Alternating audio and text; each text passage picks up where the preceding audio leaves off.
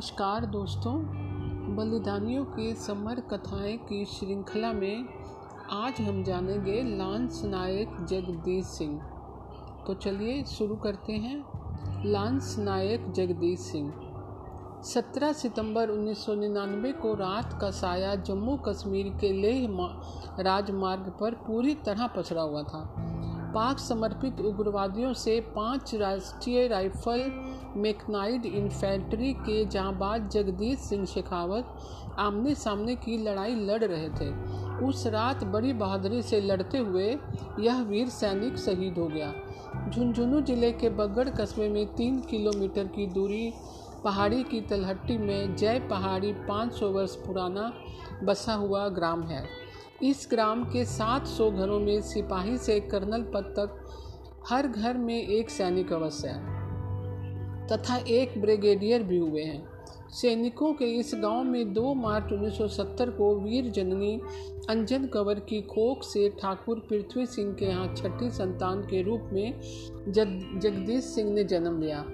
छह भाइयों व तीन बहनों का यह मध्यवर्गीय परिवार था। प्रारंभिक शिक्षा गाँव में ही प्राप्त कर निकटवर्ती कस्बे बगड़ से मैट्रिक परीक्षा उत्तीर्ण की। बाल्यकाल से ही बालक जगदीश सिंह हसमुख व चंचल प्रकृति का था। शहीद के पिता थानेदार के पद से सेवानिवृत्त हुए। शहीद के दो मामा व उनके एक पुत्र भी सैनिक बनकर देश की सेवा कर चुके हैं। इसी प्रकार शहीद के बड़े भाई भी सेना में भर्ती हुए। बड़े भाई को सेना की वर्दी में देखकर जगदीश सिंह सेना में जाने के लिए मचल उठे। घर वालों ने इन्हें पहले पढ़ाई पूरी करने को कहा। इस प्रकार परिजनों के सेना में होने से मिली प्रेरणा तथा उन सभी से सीमा की रोमांचक कथाएँ सुनकर बालक जगदीश सिंह घर पर शांत नहीं रह सका। राष्ट्र प्रेम की भावना का जवार उठने लगा और 18 वर्ष का होते ही झुंझुनू जाकर सेना में प्रवेश ले लिया। भारतीय सेना की 20 राजपूत रेजिमेंट में फतेहगढ़, उत्तर प्रदेश में 1 दिसंबर उन्नीस सौ अट्ठासी को अपना सैनिक प्रशिक्षण प्रारंभ कर दिया। कुछ समय पश्चात 20 राजपूत रेजिमेंट को 25 मेकनाइट रेजिमेंट में बदल दिया गया। उस समय यह इन्फैक्ट्री फिरोजपुर में तैनात थी। यह जवान अपने हसमुख स्वभाव व मिलन सरिता के कारण सेना में व अपने गाँव में हर किसी का चहेता था।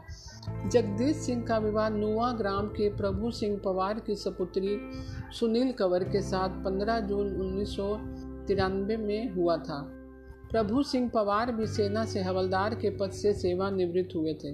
शहीद के तीन साले सेना में कार्यरत हैं। शहीद की पत्नी ने गरिमा नाम एक पुत्री को जन्म दिया, जो कि पिता के बलिदान होने के समय मात्र एक वर्ष की थी। जगदीश सिंह जब जब छुट्टी आते थे, अपने साथियों को सेना के रोमांचक किस्से सुनाया करते थे। पाकिस्तानी घुसपैठियों की बात आते ही इस नौजवान के खून में उबाल आ जाता था। अपने 11 वर्षों के सैनिक कार्यकाल में 25 मैकनाइज इन्फेंट्री के ये जवान फिरोजपुर में तैनात थे।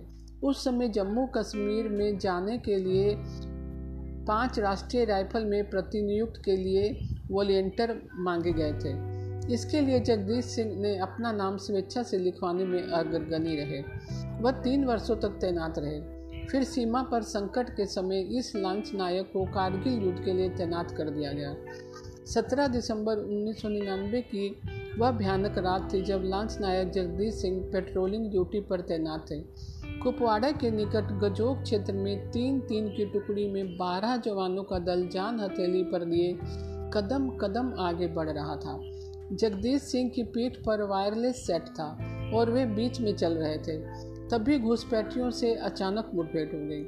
वास्तव में इन जवानों को एक नाला पार करना था। नाले के पार पहले से घुसपैठिए घात लगाए बैठे थे। जगदीश सिंह के आगे के तीन साथी सिपाहियों को घुसपैठिए दिखाई दे गए और उन्होंने पोजीशन ले ली। जगदीश सिंह की पीठ पर वायरलेस सेट का भार था, इसलिए वो पोजीशन ठीक से नहीं ले सके। इतने में दुश्मन की ओर से स्टेन गन द्वारा गोलियों की बौछार होने लगी। ये लोग बहादुरी से सामना करने लगे। युद्ध के मैदान में लड़ने के साथ साथ वायरलेंस संभालने की इस दोहरी ज़िम्मेदारी के कारण जगदीश सिंह अपना बचाव नहीं कर सके। दुश्मन की एक गोली इस जाबाज के मस्तक पर आ लगी, लेकिन अपना हौसला बनाए रखते हुए फायरिंग करते रहे। इतने में एक गोली सीने पर लगी और भारत माता की जय के उद्घोष के साथ जगदीश सिंह ने शहीदों की श्रृंखला में अपना नाम जोड़ते हुए देश की माटी को आखिरी नमन किया। द्वितीय विश्व युद्ध में इनके ताऊ जी तथा अन्य दो लोग बलिदान हुए थे। कुछ सैनिक सन 1965 व 1971 के युद्धों में काम आए। इस प्रकार इस गाँव से जगदीश सिंह आठवें शहीद हुए। शहीद की पार्थिव देह 20 दिसंबर 1999 को इनके गाँव पहुँची। वहाँ पूर्ण सम्मान से अंतिम विदाई दी गई। शहीद की आदमकद मूर्ति स्थापित की गई। जिसका अनावरण 14 अक्टूबर 2000 को हुआ था। इन्हें सम्मान देने के लिए गाँव के स्कूल का नामकरण इनके नाम पर कर दिया गया। तो दोस्तों, आज की जानकारी आपको कैसी लगी? कल मैं फिर नई जानकारी के साथ हाजिर होंगी। तब तक के लिए नमस्कार दोस्तों।